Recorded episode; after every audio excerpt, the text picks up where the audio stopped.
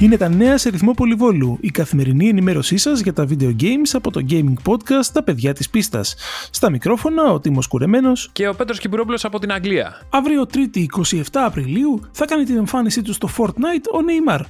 Ο αστέρας της Paris Saint-Germain θα μπει στο παιχνίδι στο πλαίσιο του δεύτερου chapter της έκτης σεζόν του, με τους παίκτες να μπορούν να τον κάνουν δικό τους μέσω τεσσάρων skin, δύο βασισμένων σε ποδοσφαιρικές εμφανίσεις και δύο που φέρνουν σε Power Ranger. Εξαιρετικά τα πάει το It Takes Two της Hazel Light Games, καθώς έχει πουλήσει πάνω από ένα εκατομμύρια αντίτυπα. Είστε φαν των Yakuza; Σημειώστε την 7η Μαου, καθώς εκείνη την ημέρα η Sega σχεδιάζει να προβεί σε ανακοινώσεις σχετικά με τη σειρά. Όπως διαβάσαμε στο SteamDB, η Golden Week των εκπτώσεων του Steam θα ξεκινήσει στις 29 Απριλίου και θα ολοκληρωθεί στις 6 Μαου. Ετοιμαστείτε για μπόλικου Ιαπωνικούς τίτλους σε σπουδές ως συνήθως τιμές. Και τέλος, η Respawn Entertainment, δημιουργός των Apex Legends και Titanfall, έχει ξεκινήσει να δουλεύει ήδη πάνω στο επόμενο παιχνίδι της. Νέοι τίτλοι τώρα. Δύο παιχνίδια σε PlayStation 5, το Returnal και το Genshin Impact. Το πολύ ενδιαφέρον Layers of Fear VR σε PlayStation VR και. Το Total War Rome Remastered ή αλλιώς το remaster ενός πραγματικά θρηλυκού τίτλου στα PC. Αυτά για σήμερα. Ραντεβού αύριο με περισσότερα νέα και μην ξεχνάτε. Κάθε Παρασκευή ανεβαίνει νέο επεισόδιο Τα παιδιά της πίστας σε Google Podcasts, Apple Podcasts, Spotify και στο group μας στο Facebook Τα παιδιά της πίστας Gaming Podcast.